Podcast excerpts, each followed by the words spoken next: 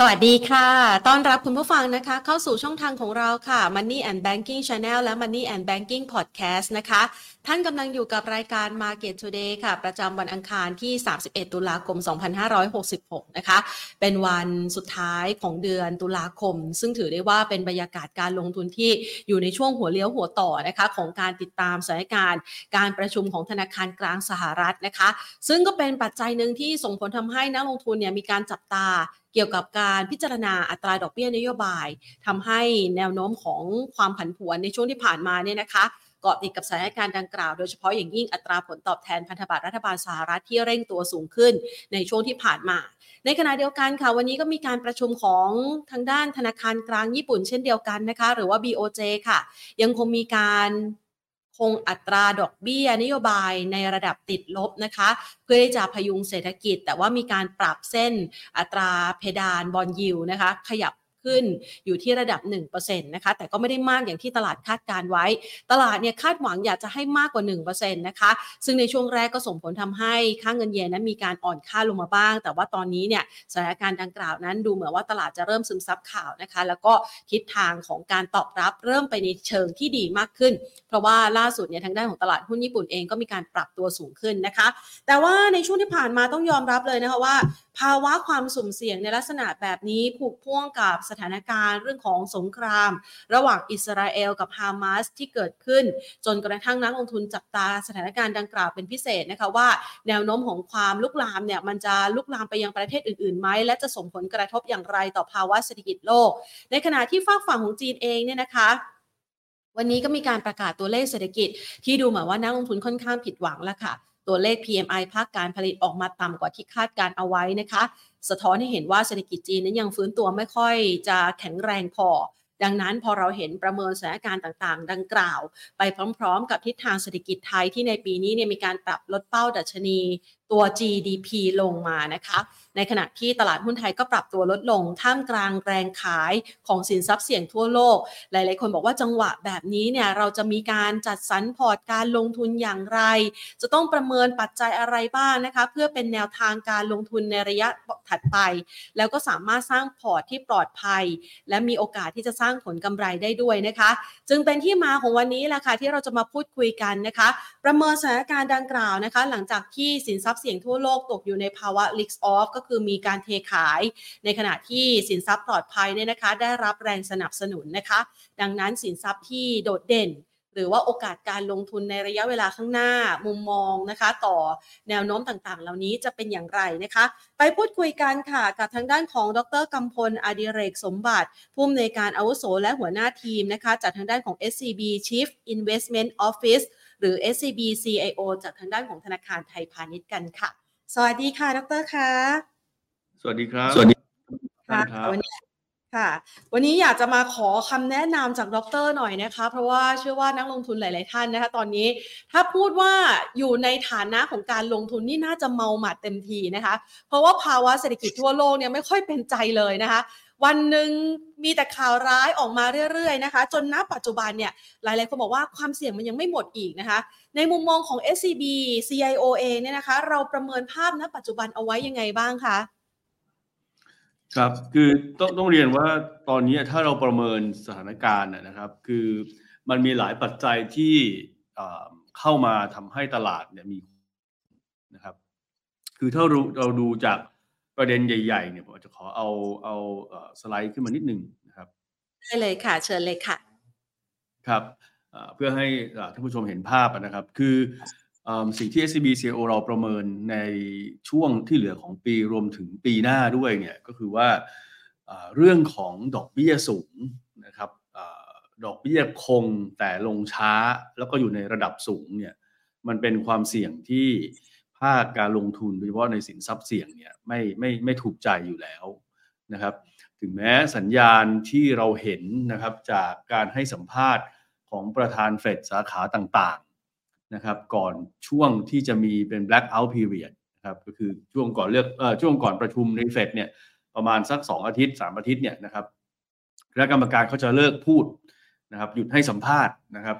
เอ่อแต่ว่าสัญญาณก่อนที่จะเข้าสู่ช่วง blackout period ของทางทางทางเฟดเนี่ยเราก็เห็นว่าประธานเฟดหลายๆท่านเนี่ยมีการพูดว่า อัตราผลตอบแทนพันธบัตรหรือว่าบอนด์ยิลด์ที่มันขยับสูงขึ้นมาในช่วงเดือนตุลาคมเนี่ยมันเสมือนกับการขึ้นดอกเบี้ยไปแล้วนะฮะเราตัวเลขทางด้าน เงินเฟ้อที่ออกมาเนี่ยก็ยังเป็นลักษณะลงช้าแต่ว่าก็ไม่ได้มีเอ่อเซอร์ไพรส์ที่ทำให้เอ่อเฟดจะต้องขึ้นดอกเบี้ยครับเพราะฉะนั้นผมคิดว่าสัญญาณการคงดอกเบี้ยเนี่ยมันชัดขึ้นเรื่อยๆอยู่แล้วโดยเฉพาะเราเชื่อว่าในการประชุมวันที่หนึ่งพฤศจิกายนเนี่ยนะครับก็คงเห็นสัญญาณที่ค่อนข้างชัดว่าจะเป็นการพอสที่ค่อนข้างต่อเนื่องนะครับเพียงแต่ว่าในรอบนี้เนี่ยสัญญาณจากเฟดเนี่ยเขาก็บอกเราว่าการลงดอกเบี้ยเนี่ยมันจะเกิดขึ้นน้อยแล้วก็เกิดขึ้นช้าเพราะว่าเงินเฟ้อเนี่ยมันยังไม่ได้เข้าสู่กรอบของเขานะครับซึ่งถ้าเราย้อนกลับไปดูในอดีตเนี่ยปกติเฟดเวลาที่คงดอกเบี้ยไว้เนี่ยก็จะอยู่ช่วงประมาณสัก หกถึงแปด เดือนเต็มที่ก็สิบเดือนนะครับแต่รอบนี้เนี่ยอาจจะเห็นการคงดอกเบี้ยถึงหนึ่งปีนะครับก็คงเป็นการคงดอกเบี้ยในระดับที่สูงที่ที่ที่ค่อนข้างนานในประวัติศาสตร์ของเขานะฮะอันเนี้ยมันก็ทำให้ต้นทุนทางการเงินทั่วโลกเนี่ย ก็ยังถือว่าอยู่ในระดับที่สูงอยู่นะครับอีกหนึ่งปีข้างหน้าจึงจะเห็นการลงดอกเบี้ยนะครับเพราะฉะนั้นดอกเบี้ยที่สูงขนาดนี้นะครับมันก็หลีกเลี่ยงไม่ได้ที่เศรษฐกิจเนี่ยมันจะเข้าสู่ภาวะชะลอตัวนะครับเพียงแต่ว่าประเทศไหนจะสามารถจัดการกับการชะลอตัวได้มากกว่ากันดีกว่ากันเนี่ยเราก็คงต้องมาดูเจาะเป็นรายประเทศไปนะครับแต่ว่าเท่าที่ดูตอนนี้เนี่ยเราจะเห็นสัญญาณค่อนข้างชัดว่าอย่างในสหรัฐเองนะครับก็ค่อนข้างชัดว่าเป็นลักษณะที่เรียกว่า soft landing นะครับคือเศรษฐกิจชะลอแต่ว่าชะลอในลักษณะที่จัดการได้นะครับแต่มันก็เป็นการชะลอตัวนะครับเอ่ออาจจะมีบางกระแสบอกว่าเอ้ยมันเป็น no landing หรือเปล่านะครับอันนี้ผมคิดว่าอาจจะเป็นการมองโลกในแง่ดีไปนิดนึงเพราะว่าดอกเบี้ยสูงขนาดนี้เนี่ยอ่ามันหลีกเลี่ยงไม่ได้ที่ที่จะต้องมีการ landing เกิดขึ้นนะครับเพียงแต่ว่าใครจะเป็น soft หรือเป็น hard landing เดี๋ยวต้องมาตามดูกันนะครับเอ่อปัจจัยที่เอ่อมันเข้ามานะครับเอ่อล่าสุดเนี่ยก็คือเรื่องของสงครามนะครับเราจะเห็นว่าอันนี้ก็เป็นจุดที่ทำให้เกิดความกังวลขึ้นในตลาดการเงินการลงทุนของโลกเนี่ยค่อนข้างมากนะครับซึ่งสถานการณ์ทุกวันนี้ก็ต้องเรียนว่า ก็ยังมีความไม่แน่นอนอยู่ค่อนข้างมากนะฮะแต่ถ้าถ้าถ้าในมุมมองของทาง เอส ซี บี ซี ไอ โอ เนี่ยเราเปรียบเทียบเหตุการณ์สงครามระหว่างอิสราเอลกับปาเลสไตน์เนี่ยนะครับรอบนี้เนี่ยมันมีความแตกต่างกับรอบอื่นๆตรงที่ว่ามันไม่ใช่การร่วมมือกันระหว่างประเทศในตะวันออกกลางเข้ามาสู้รบกับอิสราเอลนะครับเป็นกลุ่มฮามาสที่เป็นกองกำลังติดอาวุธนะครับก็มีอาวุธครบมือนะครับเพียงแต่ว่าถ้าเทียบกับเป็นประเทศเข้ามารบกันเนี่ยนะครับก็ก็ก็สเกลก็คงจะค่อนข้างเล็กกว่าค่อนข้างมากนะครับแล้วก็สหรัฐเองก็ไม่ได้มีการส่งกำลังทหารเข้าไปจะมีการส่งอาวุธเข้าไปแต่ว่ายังไม่ได้เห็นการส่งทหารเข้าไปนะครับและที่สำคัญก็คือว่าไม่ได้มีการออกมาตรการคว่ำบาตรการส่งออกน้ำมันจากประเทศในแถบตะวันออกกลางนะครับเพราะฉะนั้นผลกระทบที่มันเกิดขึ้นเนี่ยในช่วงที่ผ่านมาเนี่ยเราก็เลยมองว่ามันอาจจะมีลักษณะเป็นซีนาริโอต่างๆอยู่สามซีนาริโอนะครับจะเป็นลักษณะสงครามจำกัดวงหน่อยนะครับจะมีการสู้รบกันในอิสราเอลปาเลสไตน์นะครับแล้วก็ประเทศชายแดนแต่ถ้ามันเป็นซีนาริโอที่รุนแรงขึ้นมานิดนึงก็จะเป็นเรียกว่าสงครามตัวแทนนะอันนี้ก็จะลุกลามมาที่เลบานอนซีเรีย นะครับซึ่งสองซีนาริโอแรกเนี่ยผมคิดว่าราคาน้ำมันเนี่ยจะอยู่เพิ่มขึ้นจากกรณีเบสเคสเนี่ยสักประมาณสี่แล้วก็แปดดอลลาร์ต่อบาร์เรลนะครับก็ไม่ใช่สิ่งที่อยากจะเห็นนักแต่ว่าก็เป็นลักษณะที่น่าจะพอจัดการได้นะครับแต่ถ้าซีนาริโอที่สามเนี่ยอันนี้เป็นสงครามทางตรงระหว่างอิสราเอลกับอิหร่านเลยเนี่ยอันนี้จะค่อนข้างรุนแรงนะครับน้ำมันอาจจะวิ่งขึ้นไปในช่วงสั้นเนี่ย ห้าสิบถึงหกสิบ เหรียญต่อบาร์เรลได้นะฮะซึ่งโอกาสที่จะเกิดซีนาริโอที่สามหรือว่าสงครามทางตรงเนี่ยเราคิดว่าอ่าไม่เยอะนักนะครับถ้าเทียบกับสองซีนาริโอแรกนะครับแต่ว่าทั้งหลายทั้งปวงเนี่ยถ้าถ้าเราดูจากราคาน้ำมันนะครับที่เกิดขึ้นล่าสุดเนี่ยถ้าเทียบกับสงครามในตะวันออกกลางครั้งก่อนๆเนี่ยต้องเรียกว่า มีการขยับตัวขึ้นแต่ไม่ได้รุนแรงนะครับตลาดน้ำมันโลกเองก็อาจจะมีภาวะที่เรียกว่ามีความกังวลอยู่แต่ไม่ถึงกับตื่นแตกตื่นหรือว่าตื่นตระหนกจนเกินไปนะครับอาจจะขออนุญาตใช้ภาษาอังกฤษก็คือว่า concerned but not panic นะฮะอันนี้ก็เป็นลักษณะที่เกิดขึ้นนะฮะซึ่งทั้งหลายทั้งปวงเนี่ยพอมันกลับมาถ้าเรามาดูเนี่ยเวลาผลที่สงครามแล้ววิ่งมาที่ราคาน้ำมันนะครับสิ่งที่จะไปกระทบภาคเศรษฐกิจต่อไปก็คือเรื่องของเงินเฟ้อนะครับเรื่องของการเติบโตทางเศรษฐกิจแล้วก็รู้ว่าธนาคารกลางเขาจะทำนโยบายยังไงนะครับแต่สิ่งที่ที่ที่เราอยากจะชี้ประเด็นนิดนึงก็คือว่า ถ้าเราดูเงินเฟ้อจากราคาน้ำมันรอบนี้เนี่ยมันเป็นลักษณะของผลจากสงครามนะครับเป็นผลจากฝั่งของต้นทุนนะครับทางเศรษฐศาสตร์เขาก็จะเรียกว่าเป็นเงินเฟ้อทางฝั่งต้นทุนนะครับหรือว่า cost push inflation นะซึ่งเงินเฟ้อประเภทแบบนี้เนี่ยจริงๆธนาคารกลางอาจจะไม่จำเป็นต้องรีบที่จะจัดการนะครับอาจจะรอประเมินสถานการณ์ก่อนนะครับเพราะว่าถ้าเงินเฟ้อที่มาจากลักษณะนี้ส่วนใหญ่มันจะกระทบกับการเติบโตของเศรษฐกิจทำให้เศรษฐกิจชะลอตัวลงไปอยู่แล้วนะครับดังนั้นกลับมาที่ประเด็นเรื่องของนโยบายการเงินก็คือว่า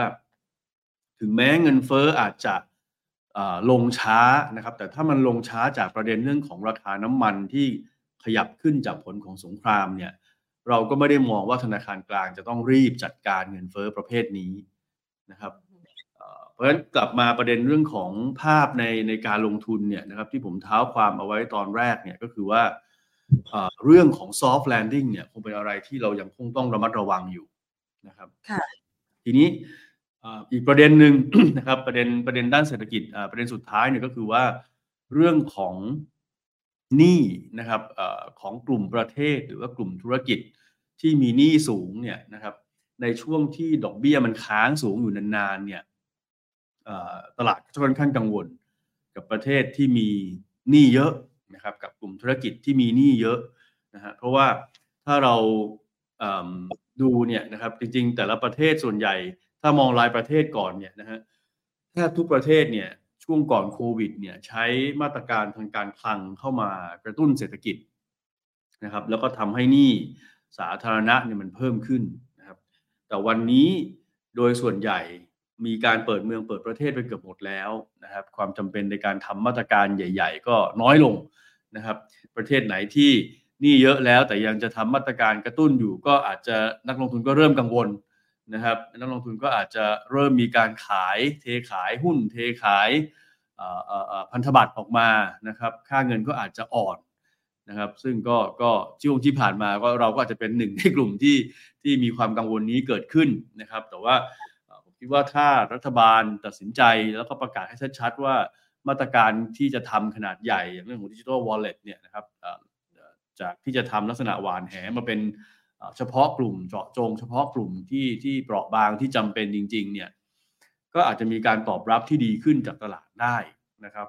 ซึ่งสัญญาณล่าสุดก็เหมือนจะมีลักษณะแบบนั้นนะครับแต่ว่าเราคงต้องติดตามว่า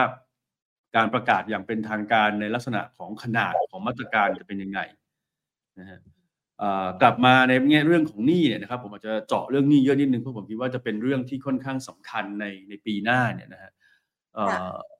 ตัวของภาคธุรกิจเองนะครับก็เห็นต้นทุนทางการเงินที่สูงขึ้นอย่างอย่างอย่างชัดเจนนะฮะผมขออนุญาตยกตัวอย่างอย่างเช่นอย่างในสหรัฐเนี่ยนะครับตัวของหุ้นกู้เนี่ยนะครับเขาก็จะคล้ายๆบ้านเราแหละเขาก็จะแยกเป็น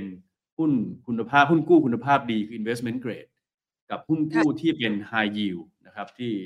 ให้ผลตอบแทนสูงแต่ก็มาพร้อมความเสี่ยงที่สูงขึ้นนะฮะอย่างกลุ่ม investment grade ในอเมริกาเนี่ยเมื่อสักช่วง สองพันยี่สิบ สองพันยี่สิบเอ็ด เนี่ยกลุ่มนี้เนี่ยกู้ยืมอยู่เนี่ยนะฮะคือตอนนั้นดอกเบี้ยอเมริกาต่ำมากใช่ไหม ศูนย์จุดสองห้าเปอร์เซ็นต์ บวกสเปรดเข้าไปเนี่ยต้นทุนทางการเงินเขาจะอยู่ประมาณสัก สองถึงสามเปอร์เซ็นต์ แต่มาวันนี้เนี่ยดอกเบี้ยนโยบายอย่างเดียวก็ไปละ ห้าจุดห้า ถูกไหมฮะเพราะฉะนั้นวันนี้เนี่ยตัวของต้นทุนของของของบริษัทที่ออกหุ้นกู้ในอเมริกาเนี่ยถึงแม้จะเป็น investment grade เนี่ยอยู่ที่ประมาณ หกถึงเจ็ดเปอร์เซ็นต์ นะจาก สองถึงสาม มาเป็น หกถึงเจ็ด นะฮะ ถ้าเป็นกลุ่มที่ออกหุ้นกู้ High Yield นะฮะมันจะเป็นจากสี่มาเป็น เก้าเปอร์เซ็นต์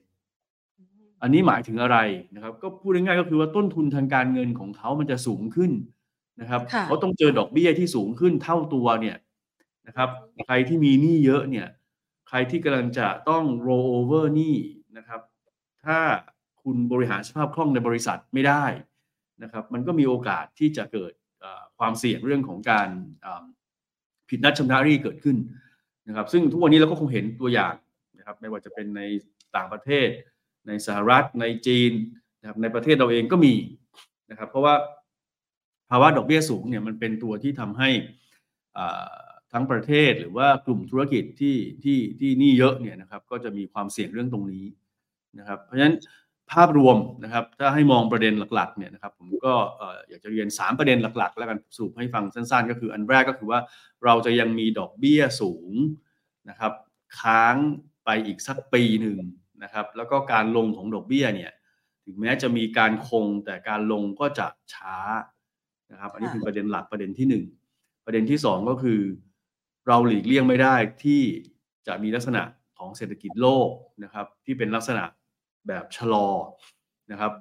เพียงแต่ว่าแต่ละประเทศเนี่ยใครจะชะลอแบบจัดการได้หรือไม่จัดการได้เดี๋ยวต้องมาดูกัน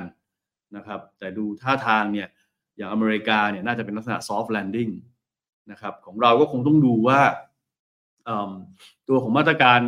ทางการคลังในปีหน้าที่จะทำเนี่ยจะใหญ่เล็กแค่ไหนนะครับแต่ถ้า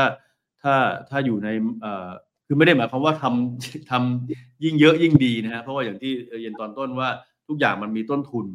นะครับแล้วต้นทุนมันอาจจะสูงมากกว่าสิ่งที่ที่ที่ที่ที่เป็นประโยชน์ที่ได้ด้วยนะครับถ้าถ้ามันใหญ่จนเกินไปนะฮะแล้วก็ประเด็นที่สามนะครับก็คือเรายังคงต้องระมัดระวังกับกลุ่มประเทศหรือว่ากลุ่มธุรกิจที่มีหนี้สูงอยู่ในภาวะที่ดอกเบี้ยสูงขนาดนี้ครับ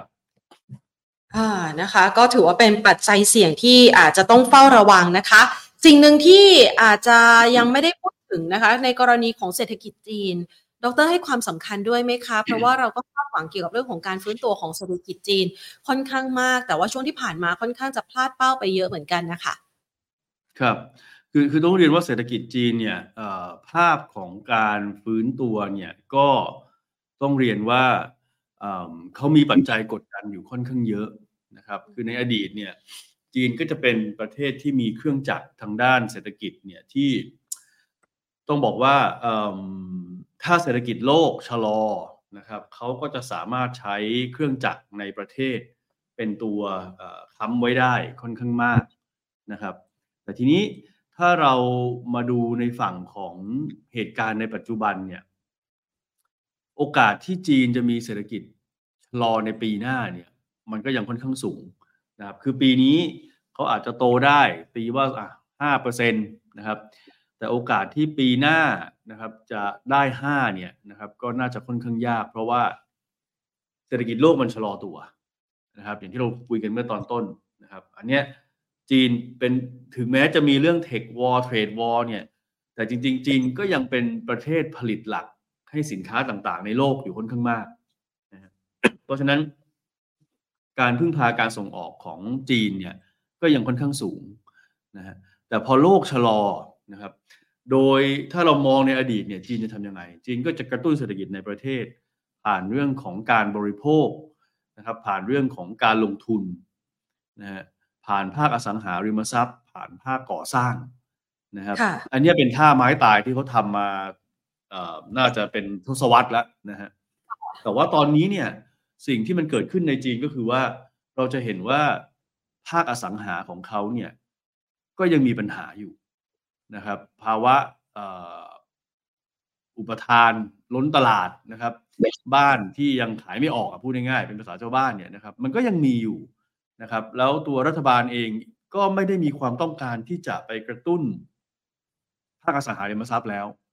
นะครับเมื่อก่อนเนี่ยถ้าไม้ตายเลยก็คือว่าถ้าเศรษฐกิจโลกชะลอนะฮะเศรษฐกิจจีนมีโอกาสชะลอก็กระตุ้นที่ภาคอสังหาแต่วันนี้เขาก็รู้ตัวว่าภาคอสังหาเขาเนี่ยมันอยู่ในภาวะ oversupply อยู่พอสมควรนะครับแล้วก็ไม่อยากจะสร้างฟองสบู่อันใหม่ขึ้นมานะครับ นั้นในแง่ของการกระตุ้นผ่านภาคอสังหาก็จะทำได้ค่อนข้างยากนะครับนอกจากนั้นเขาก็ถูกกดดันนะครับประเด็นเรื่องของสงครามการค้าสงครามเทคโนโลยีเนี่ยก็ยังมีอยู่นะครับก็ไม่ได้ไม่ได้หนีไปไหนไม่ได้หายไปไหนนะครับประเด็นพวกนี้ก็ยังกดดันจีนอยู่เรื่อยๆนะครับเพราะฉะนั้นก็ตัวของเศรษฐกิจจีนเองเนี่ยเราก็มองว่าก็มีโอกาสที่ปีหน้าเนี่ยจะชะลอลงค่ะครับค่ะซึ่งมันก็น่าจะมากระทบกับเศรษฐกิจไทยด้วยนะคะแถมในกรณีที่เมื่อสักครู่นี้ดร.พูดถึงเรื่องของ Digital Wallet ที่เราคาดหวังกันดูเหมือนว่ามันจะไม่เกิดขึ้นในช่วงต้นปีแล้วด้วยนะคะไปเกิดสักประมาณไปปลายปี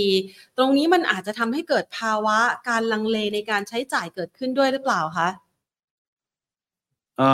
ต้องต้องต้องเรียนว่าในในบ้านเราเนี่ยนะฮะก็ผมคิดว่าถ้าถ้าเราประเมินตอนนี้เนี่ยภาคส่งออกเนี่ยก็มีความเสี่ยงอย่างที่เรียนนะครับว่าถ้าโลกชะลอนะครับแล้วก็ประเทศคู่ค้าหลักๆไม่ว่าจะเป็นสหรัฐอาจจะชะลอลักษณะซอฟต์แลนดิ้งนะครับจีนเองก็อาจจะชะลอมากหน่อยเนี่ยมันก็เราก็คงหลีกเลี่ยงไม่ได้ฮะที่ภาคส่งออกเราก็มีมีมีแรงกดดันตรงนี้อยู่นะครับผมผมมองว่าในในแง่ของภาคอื่นๆนะครับการบริโภคในประเทศหรือว่าการท่องเที่ยวเนี่ยก็อาจจะยังพอเป็นตัวค้ำจุนเศรษฐกิจไว้ได้บ้างนะครับเพียงแต่ว่าผมคิดว่าเราอยู่ที่เรามองลักษณะของ growth เนี่ยเศรษฐกิจการเติบโตเศรษฐกิจบ้านเราเนี่ยเราหวังว่าที่เท่าไหร่นะครับผมคิดว่าถ้าสามกลางๆอย่างเงี้ยนะครับปีนี้เราอาจจะได้ประมาณเกือบๆสามปีหน้าสามกลางๆเนี่ยก็อาจจะยังพอเป็นไปได้นะครับผมคิดว่าการท่องเที่ยวเนี่ยส่วนหนึ่งก็อาจจะดูเหมือนฟื้นช้ากว่าคาดนะครับแต่ว่ามันก็มันก็มีมันก็มีมีนักท่องเที่ยวทยอยเข้ามาในบ้านเราอยู่เรื่อยๆนะครับโอกาสที่ปีหน้าจะมีนักท่องเที่ยวมากกว่าปีนี้ผมคิดว่าก็ยังสูงอยู่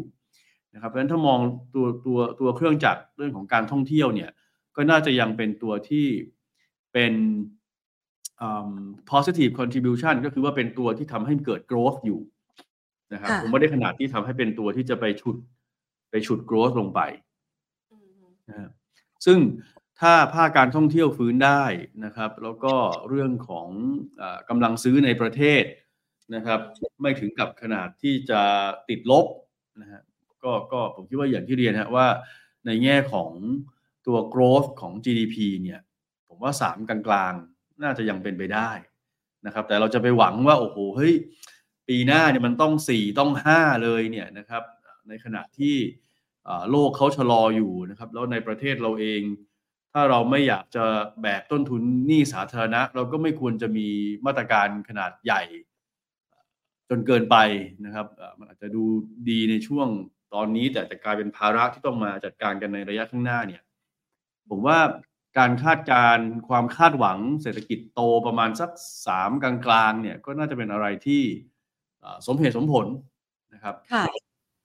อ่านะคะก็ถือว่าอยู่ในระดับที่เอาละเติบโตจากปีนี้นะคะแล้วก็ไม่ได้เติบโตอย่างร้อนแรงเกินไปไม่สร้างภาระหนี้ทางด้านการคลังมากเกินไปนะคะอย่างที่เมื่อสักครู่นี้ดร.ได้พูดถึงปัจจัยเสี่ยงนะคะเอาไว้เป็นประเด็นทั้งเศรษฐกิจโลกชะลอนั่นก็น่าจะมีผลกระทบต่อการส่งออกไทยแต่ว่าท่องเที่ยวอาจจะช่วยหนุนอยู่เรื่องดอกเบี้ยสูงเรื่องของภาระหนี้เรามองต่างๆเหล่านี้เนี่ยนะคะกลับเข้ามาต่อความเสี่ยงด้านเศรษฐกิจไทยกันบ้างเราประเมินเอาไว้ยังไงบ้างคะตัวของเศรษฐกิจไทยเนี่ยผมคิดว่าถ้าถ้าถ้าเราดูภาพของอในในแง่ของตัวหนี้นะฮะผมคิดว่าเอ่อเมื่อกี้เราคุยกันเรื่องเรื่องประเทศที่มีหนี้เยอะนะครับแต่ถ้าเราดูในแง่เราแยกเป็นสามกลุ่มแล้วกันนะครับตัวของหนี้สาธารณะหนี้ครัวเรือนแล้วก็หนี้ของบริษัทเอกชนนะครับก็ต้องเห็นว่าประเทศเราทุกวันนี้ไม่ใช่ประเทศที่เป็นหนี้น้อยอีกต่อไปแล้วนะฮะหนี้สาธารณะที่เราเคยอยู่ประมาณสักสี่สิบวันนี้มันก็อยู่ประมาณสักหกสิบไปแล้วใช่ไหมฮะเกือบเกือบน่าจะเกือบเกือบหกสิบเอ็ดหกสิบสองเปอร์เซ็นต์ของ จี ดี พี แล้วนะครับหนี้ครัวเรือนเราก็ขยับขึ้นมานะครับเกือบเกือบเก้าสิบเปอร์เซ็นต์ของ จี ดี พี นะครับหนี้ภาคเอกชนนะครับก็อยู่ประมาณสักแปดสิบเปอร์เซ็นต์ของ จี ดี พี เพราะฉะนั้นถ้าเราดูประเด็นนี้เนี่ยผมคิดว่าความเสี่ยงหลักๆเลยนะครับที่ยังกดดันประเทศไทยอยู่ตอนนี้มันคือเรื่องของหนี้นี่แหละนะครับแล้วดอกเบี้ยในบ้านเรานะครับ สองจุดห้า ดอกเบี้ยนโยบายเนี่ยก็เป็นระดับที่ต้องเรียนว่าถ้ามองกลับไปในอดีตเนี่ยก็ถือว่าค่อนข้างสูงนะครับเพราะในอดีตเราก็ถ้าถ้าถ้าไม่นับแบบถ้านับเฉพาะช่วงก่อนโควิดเนี่ยนะฮะดอกเบี้ยก็ไม่เคยสูงขนาดนี้มาก่อนนะครับเพราะฉะนั้นผมคิดว่าถ้าให้ประเมินเศรษฐกิจไทยตอนนี้ นะครับผมคิดว่าภาพหลักๆเนี่ยเรื่องหนี้ยังเป็นตัวกดดันเราอยู่ค่ะเพียงแต่ว่าการจัดการปัญหาเนี่ยนะครับคือถ้าเราย้อนกลับไปดูประสบการณ์ของประเทศหลายประเทศที่ที่เกิดขึ้นเนี่ยการจัดการเรื่องหนี้เนี่ยมันต้องใช้เวลา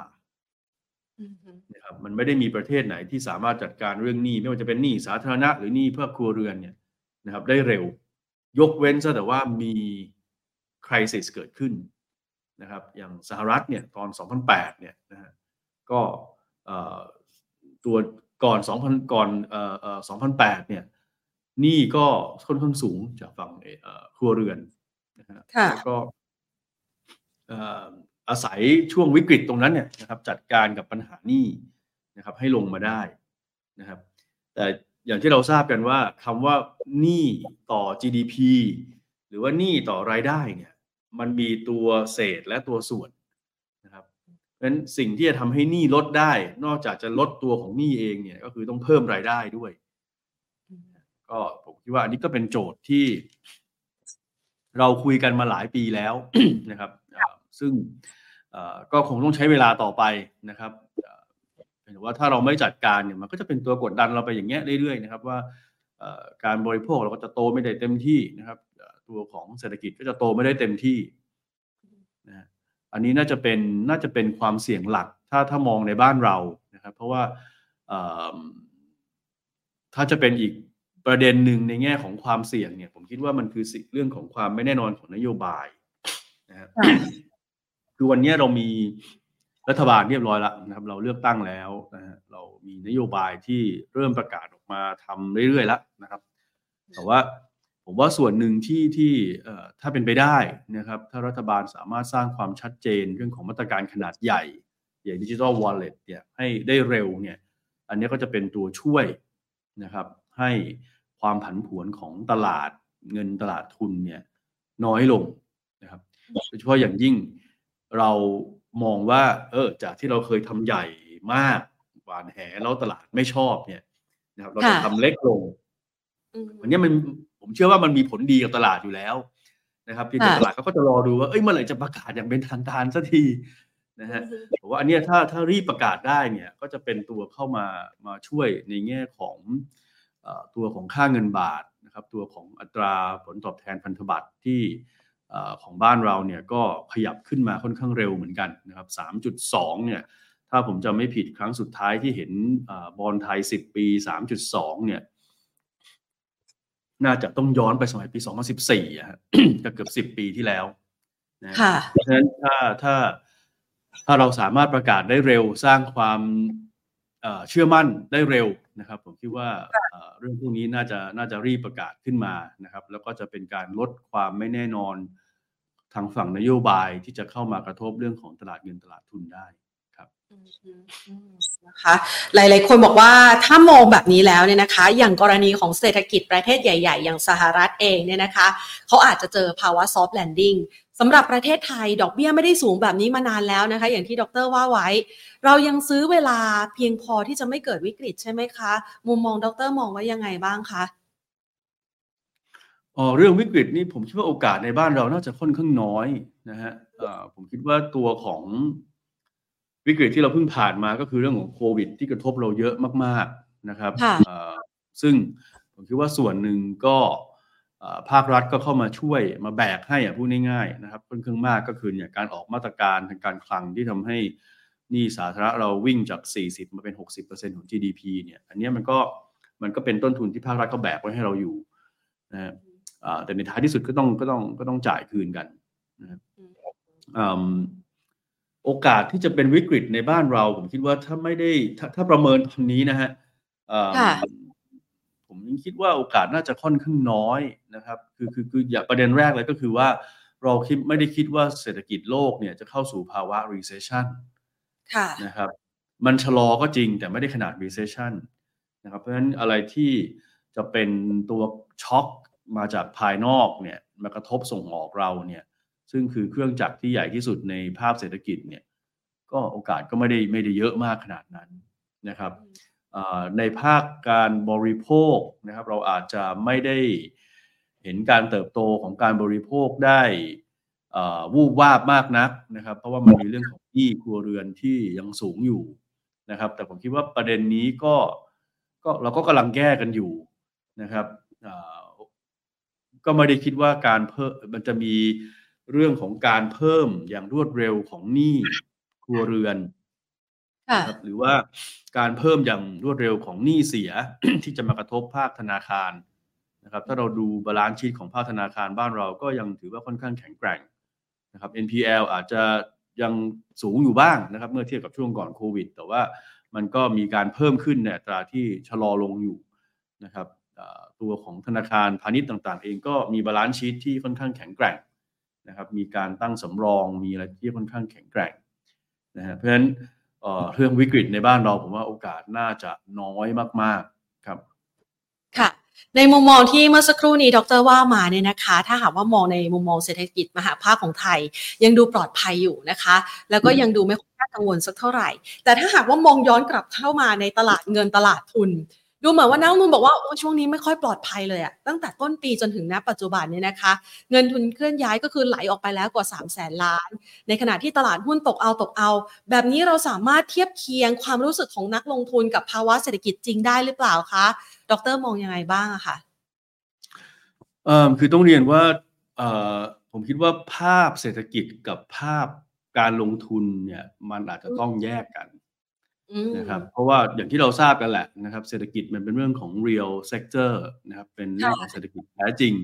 นะครับแต่ว่าการลงทุนเนี่ยมันมีทั้งเรื่องของเศรษฐกิจแท้จริงบวกกับเรื่องของ sentiment ที่เกิดขึ้นในตลาด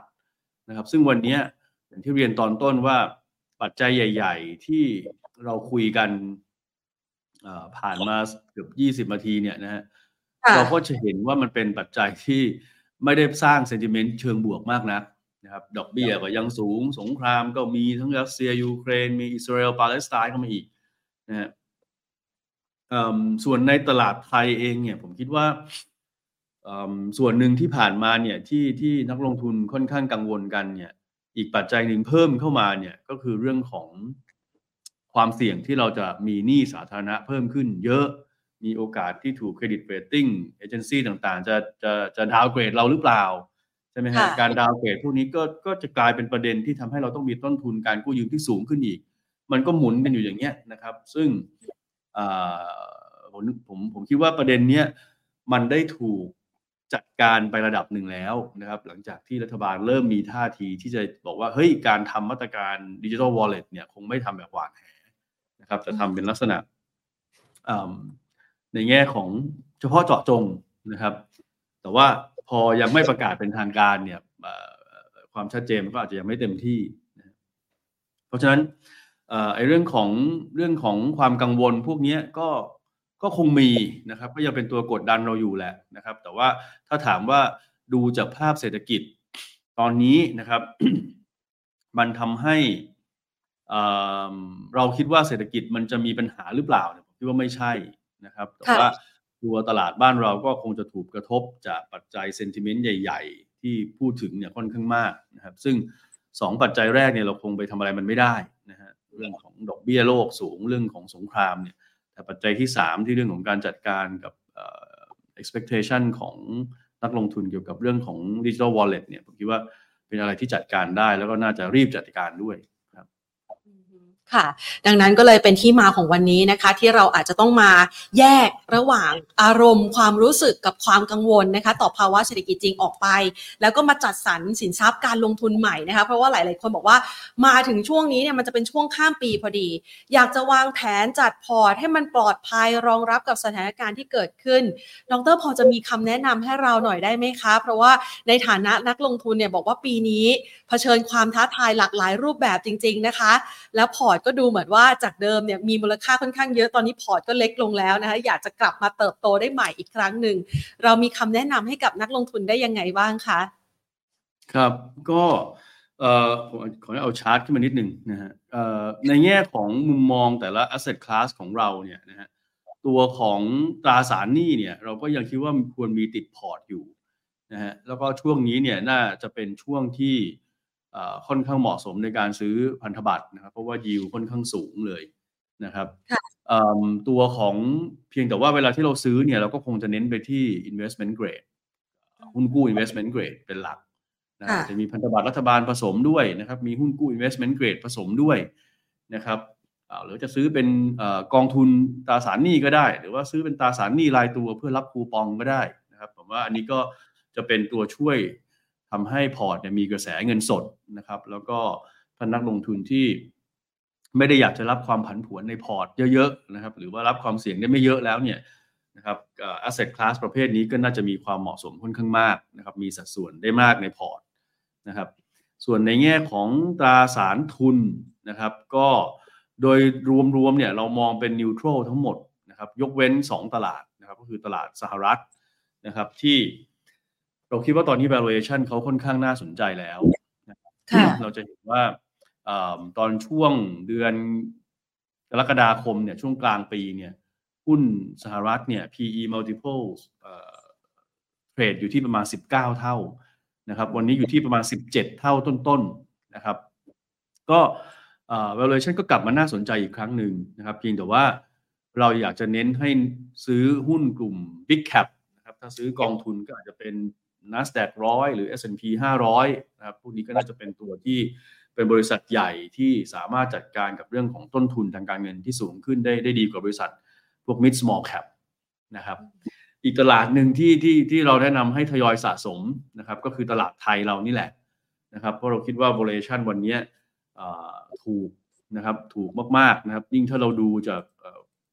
ในแง่ของprice per book นะครับรูปนี้เราเอา price per book ของตลาดหุ้นไทยนะครับแต่เป็น price per book แบบแบบ trailing นะครับแบบที่เกิดขึ้นจริงแล้วนะครับไม่ใช่แบบที่เป็นเป็น forward หรือว่าใช้ expectation ของเอ่อ book นะครับอันนี้เป็นเป็น trailing เลยจะเห็นว่าวันนี้เทรดอยู่ประมาณสัก หนึ่งจุดสาม เท่า book นะครับหุ้นไทยนะถามว่า หนึ่งจุดสาม เท่า book เนี่ยมันเท่ากับช่วงไหนนะฮะก็ช่วงแรกเลยก็คือโควิด สิบเก้า ตอนที่สายพันธุ์เดลต้าระบาดนะครับอาจจะไม่ได้ต่ำเท่ากับช่วงช่วงช่วงโควิดระบาดใหม่ๆนะครับอันนั้นน่ะหุ้นไทยน่าจะเทรดอยู่ประมาณสัก หนึ่งจุดสอง เท่าบุ๊กนะครับตอนนี้ หนึ่งจุดสาม เท่าบุ๊กก็จะเท่ากับตอนโควิดสายพันธุ์เดลต้านะครับแต่ถ้าไม่นับช่วงโควิดนะครับก็ต้องย้อนไปนู่นเลยฮะช่วงประมาณปลายปี สองพันเก้าก็จะเห็นหุ้นไทยเทรดอยู่ที่ประมาณสัก หนึ่งจุดสาม เท่าบุ๊กเพราะฉะนั้นในแง่ของ valuation เนี่ยไม่ว่าจะดูจาก price per book multiples หรือว่า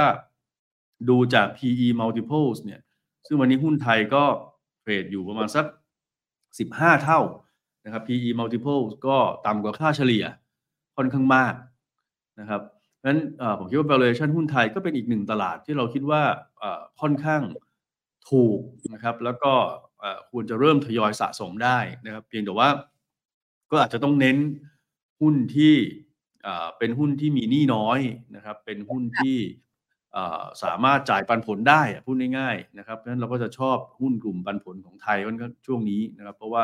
อย่างน้อยก็ยังมีเรื่องของปันผลเข้ามาช่วยนะครับเป็นตัวสร้างสร้างสร้างกระแสเงินสดในในพอร์ตได้นะครับค่ะ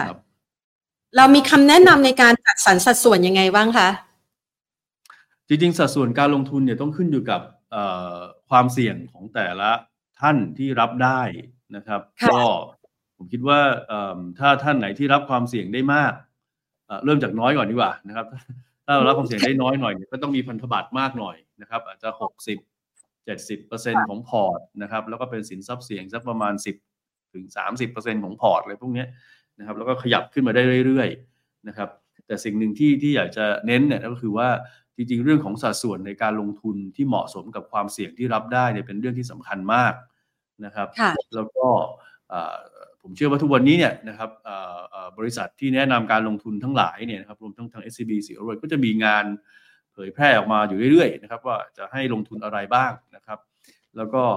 ทาง เอส ซี บี เราก็จะเน้นนะครับเรื่องของสัดส่วนการลงทุนเนี่ยเพราะเราเชื่อว่ามันจะเป็นตัวที่ตอบโจทย์การลงทุนในระยะยาวนะครับให้เหมาะกับความเสี่ยงของเราได้ค่อนข้างดีนะครับค่ะอ่ะงั้นท้ายนี้นะคะอยากจะขอดร.ช่วยทิ้งมุมมองนะคะเกี่ยวกับทิศทางเศรษฐกิจไทยนะคะไม่ว่าจะเป็นเรื่องของแนวโน้มของเงินเฟ้อหรือว่าแนวโน้มของอัตราแลกเปลี่ยนในมุมมองของ เอส ซี บี ซี เอ โอ นี่เราประเมินเอาไว้ยังไงบ้างคะตัวเศรษฐกิจไทยอย่างที่เรียนนะครับผมคิดว่าถ้าในภาพของเศรษฐกิจเนี่ยมันก็คงหลีกเลี่ยงไม่ได้นะครับที่เราจะต้องตามเศรษฐกิจโลกในภาคของการส่งออกนะครับภาคอื่นๆเนี่ยนะครับก็ในประเทศเนี่ยผมคิดว่าเราก็เห็นการฟื้นตัวอยู่เป็นระยะระยะนะครับเรื่องของการท่องเที่ยวผมเชื่อว่ายังเป็นเครื่องจักรหลักอีกอันหนึ่งอยู่ของบ้านเรานะครับอาจจะมีประเด็นเรื่องของความกังวลว่าเศรษฐกิจโลกเป็นแบบนี้นักท่องเที่ยวจะมาไหมนักท่องเที่ยวจีนจะมาไหมเนี่ยนะครับแต่แต่ว่าผมคิดว่าตัวเลขที่เราเห็นช่วงหลังๆนะครับในช่วงเดือนล่าสุดพวกนี้เราก็ยังเห็นการฟื้นตัวที่ต่อเนื่องอยู่นะครับเพราะฉะนั้นภาพเศรษฐกิจเนี่ยผมคิดว่าเราก็มีการฟื้นตัวอยู่ได้นะครับเพียงแต่ว่า จะมากจะน้อยเนี่ยปีหน้าเนี่ยมันคงต้องมาดูเรื่องของมาตรการทางการคลังแล้วว่าเขาจะทำยังไงอันนี้คือคือปัจจัยสำคัญนะครับว่ามันจะใหญ่หรือเล็กแค่ไหนนะครับส่วนเรื่องของดอกเบี้ยในบ้านเรานะครับผมคิดว่าเรื่องเงินเฟ้อในบ้านเราเนี่ยเราเห็นการชะลอตัวของเงินเฟ้อค่อนข้างเร็วอยู่แล้วนะครับจริงๆเราเป็นหนึ่งในประเทศที่เงินเฟ้อลงค่อนข้างเร็วเลยนะครับเพราะฉะนั้นความจำเป็นที่จะเห็นโอกาสที่จะเห็นดอกเบี้ยขยับสูงไปมากกว่านี้เนี่ยผมว่าน้อยแล้วนะครับเราก็คิดว่าดอกเบี้ยของบ้านเรา สองจุดห้า เนี่ยก็น่าจะเป็นจุดที่ที่พีคแล้วในไซเคิลนี้นะครับแต่ว่าปีหน้าเนี่ยบ้านเราก็ยังเห็นการค้างดอกเบี้ยตรงนี้ต่อนะครับเพราะว่าตัวของดอกเบี้ยโลกเนี่ยทิศทางก็ยังเป็นลักษณะที่ที่เขาเรียกว่า higher for longer นะครับก็คือคงแต่ลงช้ามากเนี่ยนะฮะก็ยังเป็นประเด็นที่บ้านเราเองก็ยังคงต้องตามภาพของดอกเบี้ยในลักษณะอย่างนั้นอยู่นะครับเพราะฉะนั้นเรื่องดอกเบี้ยสูงนะครับค้างนานในบ้านเราก็คงเป็นอีกตัวหนึ่งที่ที่ที่ที่อยู่กับเราไปอีกสักพักหนึ่งในปีหน้าครับ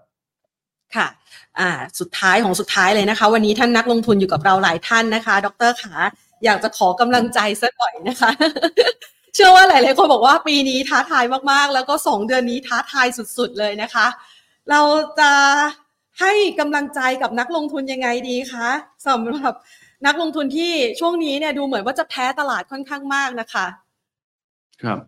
คือในช่วงที่ดอกเบี้ยเป็นแบบนี้นะฮะแล้วก็ความเสี่ยงจากปัจจัยหลายๆอย่างที่มันเกิดขึ้นตอนนี้เนี่ยผมคิดว่าโอกาสที่เราจะสร้างผลตอบแทนในการลงทุนในระยะสั้นเนี่ยมันทำได้ค่อนข้างยากนะครับ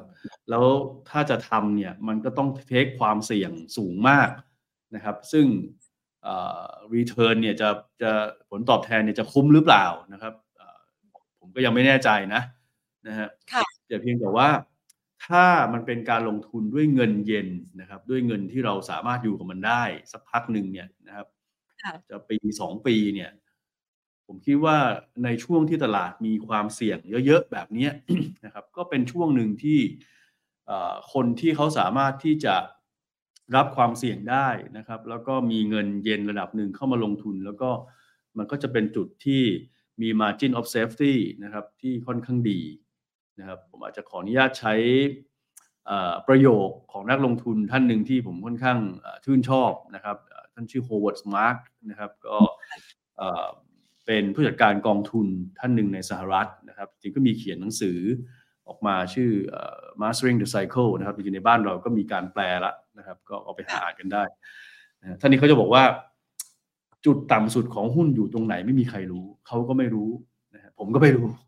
นะฮะส่วนใหญ่ก็จะผ่านไปแล้วถึงจะทราบว่าโอ้นี่เป็นจุดต่ำสุดแล้วใช่ไหมครับ แต่ว่าถ้าเขาใช้คำว่าจังหวะที่ทุกคนปวดหัวกันมากๆนะครับจะเป็นจังหวะหนึ่งในการที่จะสามารถซื้อหุ้นในราคาที่ดีได้นะครับมี risk reward ที่คุ้มมี margin of safety ที่ดีภาษาอังกฤษก็ใช้ว่า nerve wracking ก็คือว่าโอ้โหแบบมันปวดหัวมากเลยในตลาดแบบไม่อยากยุ่งกับมันเลยอ่ะตลาดแบบเนี้ยนะฮะแต่ถ้าใครที่รับความผันผวนได้นะครับแล้วก็ผมเน้นเรื่องของเงินเย็นนะนะครับเพราะว่าอย่าไปสร้างโอกาสระยะสั้นเนี่ยมันยากนะถ้าถ้าถ้าถ้าสามารถเลือกที่จะลงทุนในจังหวะแบบนี้ได้มันก็จะเป็นจังหวะหนึ่งที่ที่ให้ risk reward ที่ที่ที่ค่อนข้างคุ้มค่านะครับนะคะให้เป็นกำลังใจกับนักลงทุนนะคะเชื่อว่าหลายๆท่านนะคะค่อนข้างไม่ใช่แค่ปวดหัวปวดใจด้วยนะคะสำหรับการลงทุนในช่วงเวลานี้นะคะแล้วก็ได้ไอเดียดีๆนะคะไปจัดสรรพอร์ตการลงทุนที่เป็นพอร์ตปลอดภัยสำหรับรองรับการเติบโตในอนาคตข้างหน้านะคะจากทางด้านของดร.กำพลนะคะวันนี้ต้องขอขอบพระคุณมากนะคะสำหรับการให้ไอเดียในการลงทุนกันค่ะสวัสดีค่ะขอบคุณครับสวัสดีครับค่ะขอบพระคุณมากๆเลยนะคะทางด้านของดร.กำพลนะคะอดิเรกสมบัติผู้อำนวยการอาวุโสและหัวหน้าทีม เอส ซี บี Chief Investment Office นะคะหรือว่า เอส ซี บี ซี ไอ โอ ธนาคารไทยพาณิชย์นั่นเองค่ะคุณผู้ชมคะสำหรับภาพของการลงทุนในช่วงเวลานี้นะคะอย่างที่ดร.แนะนำไว้นะคะก็จะมีสินทรัพย์ที่ช่วยจัดพอร์ตให้ปลอดภัยนะคะนั่นก็คือเรื่องของตราสารหนี้โอกาสการฟื้นตัวโดดเด่นนะคะในระยะถัดไปนะคะก็คือช่วงนี้เนี่ยหุ้นไทยมันลงมาค่อนข้างเยอะนะคะก็มองว่ายังมีโอกาสความน่าสนใจในการลงทุนพร้อมกับหุ้นสหรัฐด้วยนะเดี๋ยวคุณผู้ชมลองไปสคริปต์สคริปต์ฟังนะคะเพราะว่าเป็นไอเดียการลงทุนที่น่าสนใจแล้วก็ยังมีอีกหลากหลายประเด็นที่เป็นความเสี่ยงนะคะต่อภาวะเศรษฐกิจช่วงนี้ที่ทำให้สินทรัพย์เสี่ยงทั่วโลกนะตกอยู่ในภาวะ risk off risk off นั่นก็หมายความว่าเป็นภาวะที่นักลงทุนเนี่ยพยายามจะหลีกหนีจากความเสี่ยงต่างๆก็เลยเกิดแรงเทขายในสินทรัพย์เสี่ยงนั่นเองนะคะดังนั้นค่ะภาพดังกล่าวก็เลยเป็นภาพหนึ่งที่เชื่อว่านักลงทุนค่อนข้างกังวลใจแล้วค่ะเชื่อว่าคลิปนี้นะคะจะเป็นประโยชน์กับท่านนักลงทุนนะคะได้เห็นภาพความเสี่ยงที่ชัดเจนมีความเชื่อมั่นนะคะต่อแนวโน้มของเศรษฐกิจไทยนะคะและในมุมมองของ เอส ซี บี ซี ไอ โอ เองก็ระบุว่าไม่น่าจะเกิดวิกฤตละเพียงแต่ว่าเราเนี่ยจะสามารถต้านทานกับความเสี่ยงในช่วงระยะเวลาที่ผ่านมาและต่อไปในอนาคตได้มากน้อยแค่ไหนนะคะก็ประคองสถานการณ์ไปนะเพื่อที่จะเห็นโอกาสใหม่ๆอีกครั้งหนึ่งนะคะแล้วก็นำเอาไอเดียค่ะการลงทุนไปจัดพอร์ตกันได้นะคะ